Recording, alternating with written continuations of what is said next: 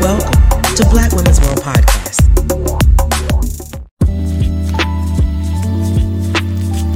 It is Sister Nista time.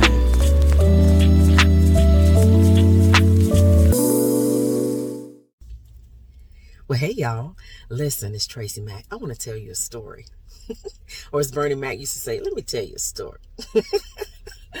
anyway, a long time ago, long, long, long time ago, I had left college. I didn't go back to college because I had terrible bouts with illness, um, and they couldn't find out what was wrong. So, in all the testing and surgeries and whatever, I had a pile up of medical bills, and I didn't have health insurance, and I was responsible for my own medical bills. And when all that happened, it was time to go back to college. I was so far in debt, and plus, I didn't know how to navigate the financial aid system. And so I started working. I started working to get out of debt. I wanted my own house. And uh, during that time, I started dating a young man. And he attended my dad's church. And he could really, really sing. I mean, all the runs and the riffs and whatever. And he had written this song for my parents' 25th wedding anniversary. And um, he wrote the song. He said, Tracy, I want you to duet with me. And I was like, man, no. I don't sing like that. And I was like, I don't, to me, I don't have a lead voice. I can sing enough, but the level of excellence I like to hear when someone leads a song or solos, I don't have it. Now I can get through something, but that level of excellence I know I don't have. Now I can write, I can arrange, I can produce, I can sing parts, soprano, alto, tenor, sometimes four and five part harmony. Well, let me back up. I don't do so well soprano anymore. But anyway, he's like, I want you to sing with me. And so the friend of ours who was going to play uh, the piano and the organ for the song, she was like, Come over my house and rehearse, Tracy. You'll get it. You'll get it. And I was like, It's not that I don't get it. I don't, my voice is not up to par for me. and so I tried to learn the song, of course, because he was one to do a lot of riffs and runs. It was a lot of riffs and runs in the song. The lyrics were beautiful, but I just don't have the vocal skill to do all the riffs and runs. And every time we get to my part, he wanted me to sing the the word Christ a certain way. And he would like sing Christ. He'd do all these runs, and the best I could do was Christ is our cornerstone. He'll come the stormy skies when they arise. And it was like, nah, Tracy, you got to try harder. He said, listen. And y'all don't get offended because what he said, there's a lot of truth to it.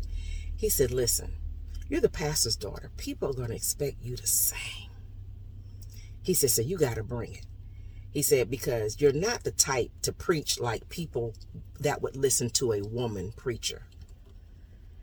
You're not the type.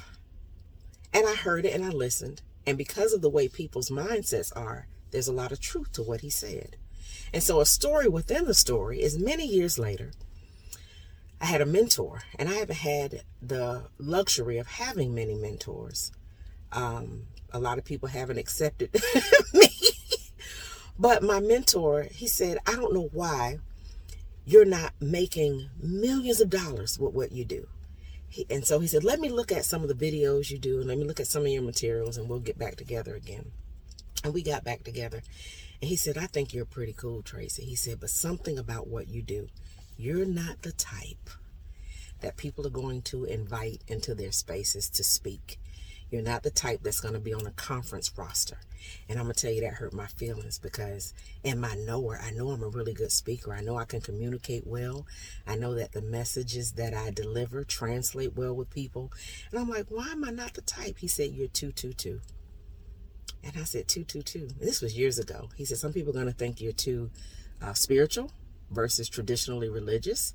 Some people are going to think you're too secular because of the language and how casually you speak. He said, It's, it's just 2 2 for people, Tracy. And I said, Man, because I had heard being 222 all my life. Whether it be too short, too dark, too light, too quiet, too opinionated, too progressive, too seemingly timid. Too, too, too. When they want you to talk, you quiet. I've always seemed to be going against the grain of what everybody is doing, what everybody wants. But I began to learn to accept that. And so between the time the young man told me that I was not the type, and then my mentor told me I was not the type, I never took either one of those things so negatively that it hurt my feelings to the point where I couldn't learn something from it. And the point of peace I want to offer to you is when I heard that I wasn't the type over and over again in my life, it always causes me to create a space where I am the type for. Because when you hear you're not the type, that's also another way of people saying you don't belong. And so many times in my life, it wasn't just, just that I felt like I didn't belong. I was told I didn't belong, either verbally, vibes, impressions, hearsay that all line up. And so I began to create a space where I belong.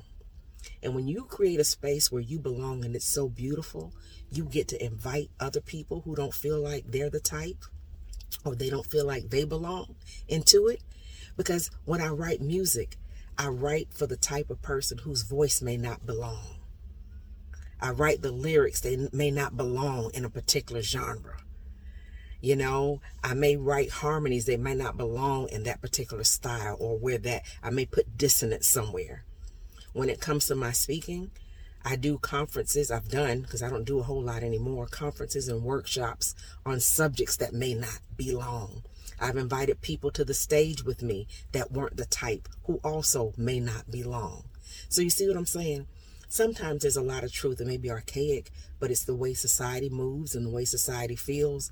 And because it's repeated so much, people think it's true where I may not be the type of woman, uh, the pastor's daughter who should be singing because I'm not the type of woman that people are going to listen to, speak to them from a spiritual space. And that was then. This is 1987. A lot of things and mindsets have progressed since then. And there are people who hear. So thank God for the ones who do.